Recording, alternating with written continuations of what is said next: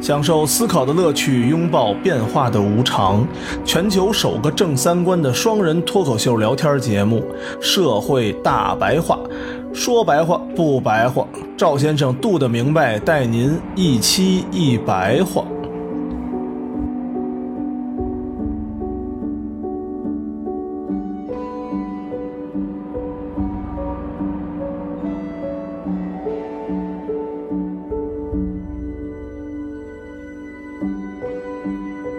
大家好，欢迎收听我们不装逼的大白话，我是赵先生，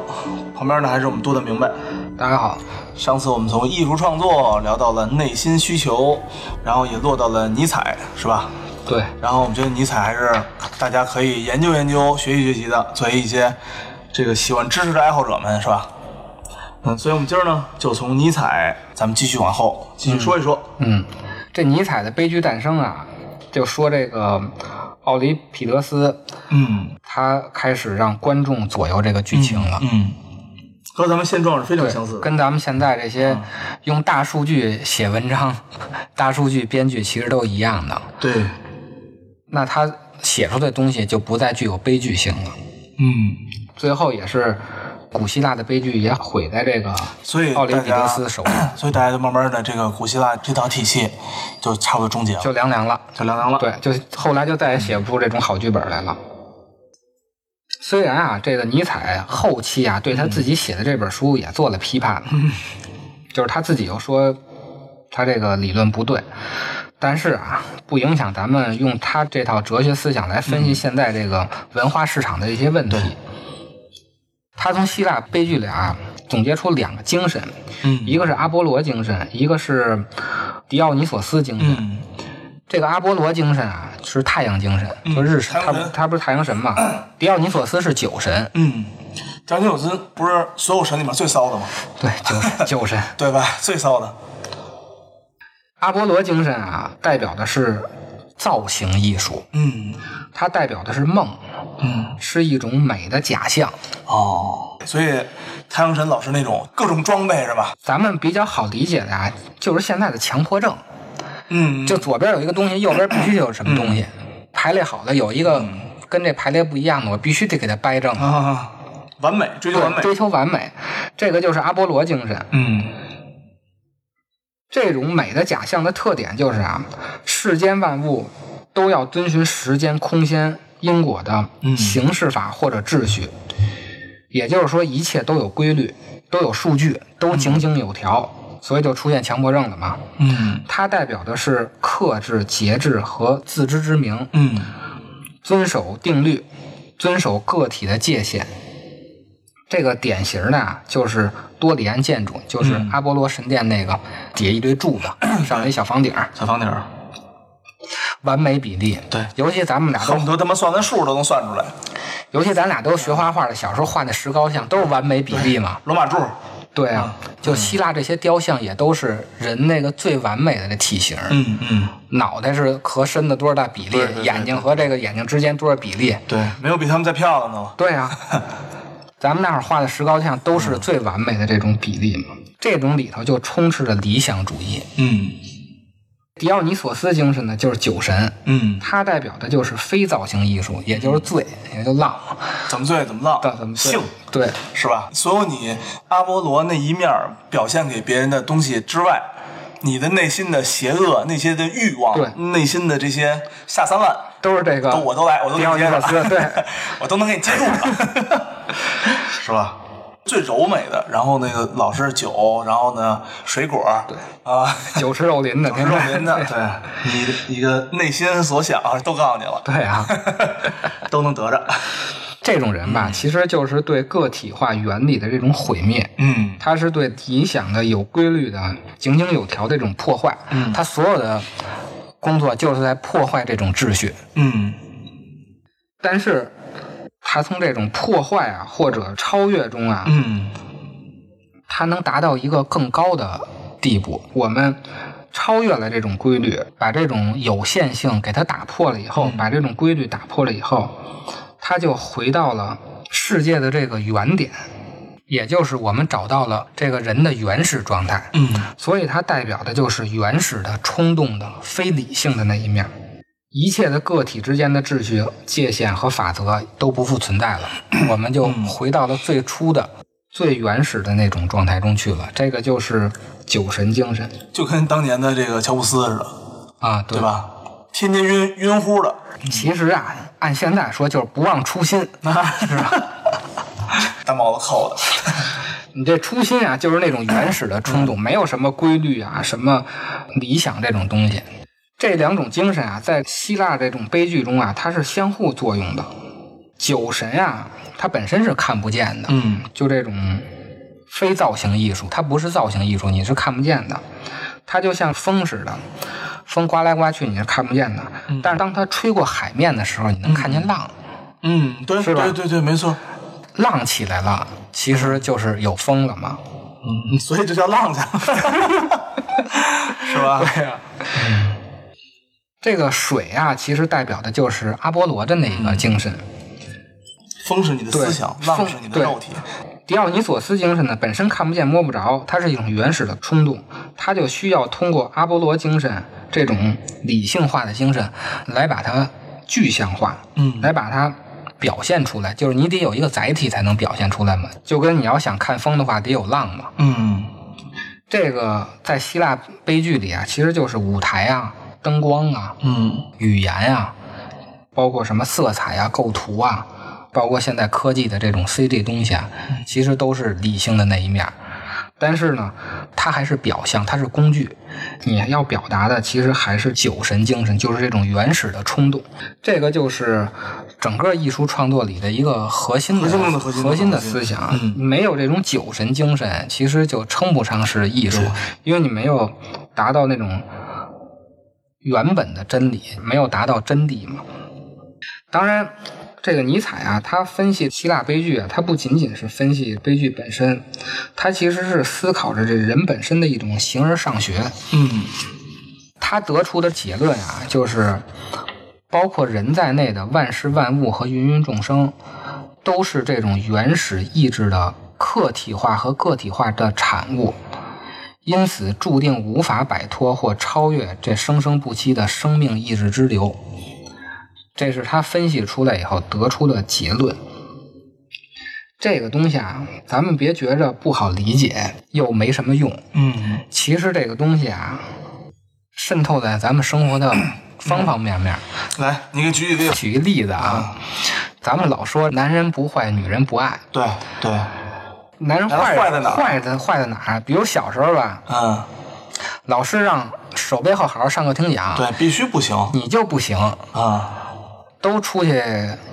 跑步去，啊您就旁边撅人家老鱼棒子去。对，哎，这小姑娘就喜欢你这样的，必须得出圈儿，你得出圈儿，嗯遵守老师的这些规定啊，就是阿波罗精神。啊，出去掰人老鱼棒子去，或者你随地吐痰，或嗯者就揪人个女生的小辫子什么的，啊这个就是酒神精神，这个就是原始的冲动。嗯所以呢，在小时候，嗯这女孩都喜欢这个调皮捣蛋的男孩儿，对对，没对错没错，学霸都不是特别吃香，都不是特也有别吃吃香香的。，也有比较吃香的，就是因为小时候，我们这个原始冲动其实嗯都存在的，都存在无。论是男生也好，女生也好，但是大了以 后，你不能光靠这个原始冲动。你小时候掰玉米棒子，到后来你抢银行那个不行，那就枪毙了。嗯，然后女孩长大了也知道，光靠这原始冲动、酒神精神也 不行，我们也得需要阿波罗精神的，那就是精英嘛，就是这种世俗的精英嘛。最最后就找一个世俗精英嫁了，然后再去外面找一个对精神，然后外边再爱着这个有酒神精神的。对对嗯所以你追女孩的时候，尤其年轻的，你再怎么跪舔她都没有用。对，你给我给她送花呗，给她送戒指吧，没 用，趴个后头给人当舔狗都没有用，你就带着 她怎踢么出圈嗯儿怎么对来，踢寡妇门儿挖绝户坟，你带她浪一下。对什么打个架呀，对，哎，翻对对是吧？没错，翻个没错墙啊，嗯，探个险呀，哎，什么不结账啊，什么对是吧？对，不结账，啊，不结账跑呗，你说你差这五十吗？偷个西瓜偷个西瓜什么的，对是吧？刺激高兴刺激啊哎，女孩就爱上你了，对，就一定要这才是泡妞的核 心。所以这尼采啊，不是胡说八道啊，这妥妥的是吧？为什么哲学家为什么让你是们多读 书呢？哲学家是最牛逼的这种学问呢？就是他这种东西啊，到哪儿都适用。当然是，真是。我们也看出为什么这种伟大的艺术都能直击心灵啊！嗯它里头就是蕴含着原始的、本能的、嗯无意识的，能打破生命有限性的这些东西，嗯也就是酒神精神。嗯但是后来啊，从阿波罗精神这个汁儿嗯就发展出来咱们现代的科学了，啊，也从这个汁儿发展出来资本主义了。因为毕竟有点秩序，好那什么嘛，对好论证嘛。天天他妈浪，这去哪儿了？那你天天要偷来抢去的，还是原始社会嘛？对，到了现代啊，从阿波罗精神发展出来的理性主义，就又出了一个新的理论，叫控制论。控制论的鼻祖啊，叫维纳。咱们看看维纳的生平啊，就是说这控制论是一个什么东西了。这维纳就是一个典型的精英教育的产物，嗯，他爹就是教数学的，我操，水家然后他本身是一个神童，哦啊，十二岁就上大学了，嗯本科学的就是数学，后来又学着数学没前途，嗯他爸就让他学哲学，学哲学又没前途，他爸又让他又学数学，啊，真他妈折腾倒是，他的每一步他爸都给他安排好了。嗯，真是感谢神童的儿子，啥都能学，玩命折腾。这个就是咱们现在嗯电视里看的精英教育的父母带着这孩子满处比赛去，哎又学对这个都给你规划好哎了，对是的是的是吧？对，哎，学学学这，哎呦，这学这不行，没钱，没意思，不好，啊对没什么用。咱学对骑马吧，对骑马发现操，他妈更用不着，对现在都开车了，他的人生在前半生，他爹都给他规划好了，嗯而且今天做多少道数学题，明天背多少嗯首句唐诗什么的，就你一定要成为人上人。但是这个都是人的理性，嗯他爹就是那个小明，他老想 啊，嗯通过怎么怎么算样出一套东西，对我一定能得出一定怎么样。嗯，这个维纳真的最后也成了，最后也成了一个哲学家吧，谁让人是神童啊？对啊，二十二岁的时候应该就已经是双硕士学位了，好像是双博士学位，我忘了。啊，就是一会儿去美国读书，一会儿又去英国读书，来回来去的。嗯罗素教过他，啊，他的思想主要是受莱布尼茨的影响。这莱布尼茨啊，就是一个典型的科学型的哲学家。莱布尼茨的目标就是思维的演算，通过演算逻辑的推理判断对错。就是一旦出现问题了，我们是该选 A 还是选 B？嗯，我们弄出一套复杂的算术题来，最后最对弄出一模型了，我们最终能算出来，选 A 是一定正确的。嗯也就是小明这个，我从 B 国跑出去，就一定不会宰了我爹。对对，这个就是咱们现在的大数据，咱就理解为大数据就行了。我通过这大数据分析什么消费者，我最后一定能达到什么 KPI。这个控制论啊，这本书的副标题叫什么呀？动物和机械中控制与通讯的科学。操，真深，它主要的目的就是从自然、社会、生物、人、工程、技术等对象中抽象出来的复杂系统。这个东西最后发展到什么呀？开始研究精神活动中内在的思想的逻辑演算，嗯就是他老想把这些生命的东西啊嗯弄到可控范围之内。我一定要通过什么什么算法，我知道生命真实的一面儿。嗯这个也就是佛教说的，你老是执着于这些俗谛，执着于这些什么一加一等于二啊，嗯什么这些算法、水的结能不构能是什么跳呀。出来看看啊？对不对？对你越往这里头执着，你就越是执迷不悟，陷得越深，越陷得越深。但是啊，他这个理论对咱们现代的科学、实际的生活来说，这个控制论影响非常广。嗯它涵盖了计算机科学、信息科学、通信理论、控制理论、人工智能就，完全近代科学了。对，机器人学就现在咱们所有的，包括咱们的管理，我第一步怎么样，我第二步怎么样，统筹方法，这都是控制论。然后我们通过理性啊，了解自然，比如说什么蛋白质啊，这个都是一开始我们通过理性了解的自然。虽然了解了这些外在的东西，但是我们仍然不知道生命是怎么创造出来的。嗯，你理解了这么多构造啊、化学、物理的东西，咱们现在连个花儿都造不出来。对你说你制造个花儿，你是造不出来造不出来嗯的。别说花儿了，你连个细胞你都造不出来，对我吧？们现在克隆不也得用人家的细对胞啊再再发育再生产吗？这个维纳呀，就试图从信息通讯、控制和反馈等方面啊，建立一套理论。嗯，最终，他想达到的目的就是我们能造出一个生命来。我操，这个想法还是挺牛逼对，的，这是这神童的想法。啊，挺牛逼的啊。比如啊，他对生物体或者有机体打了一个比喻。对于有机体，机械论的观点是把它们一步步分解到最后，把它们每个局部搞清楚。有机体无非是局部的总和，但是控制论的观点则力求回答整体问题，即揭示其模式。有机体成为真正的有机体，它的组织水平不断增加，因为它成为熵不断增加，混乱不断增加，差别不断消失，这个总潮流的过程，这就称为稳态。人作为一个有机体，我们不断进行新陈代谢，组织器官都在不断变化，构成我们躯体的物质并不是不变的，不变的只是模式，这才是生命的本质。它等于就是用特别科学的方啊法，嗯，解释了一下生命。从他这个理论啊，其实最后发展出来了 DNA 了。哦，生命的本质是什么呀？就是你生生命也有一套对规则，他说不变的是模式嘛。嗯，他一开始认为这个模式是消息，后来又进行研究，慢慢的就发现原来这个生命的本质就是 DNA，就这种遗传嘛。反正总的来说，这个控制论啊，就是一个通信的理论。这个对后来的人工智能和自动化呀，有非常深远的影响。人工智能其实就是他这套理论，他就是总想把这个生命体的所有的步骤，嗯，都给你用机械的东西或者计算的东西，对，给它描述出来，然后给它制造出来，在可控的范围之内。但是我认为啊，咱们市面上所有的人工智能，甭管中国的还是外国的，都不叫人工智能，嗯，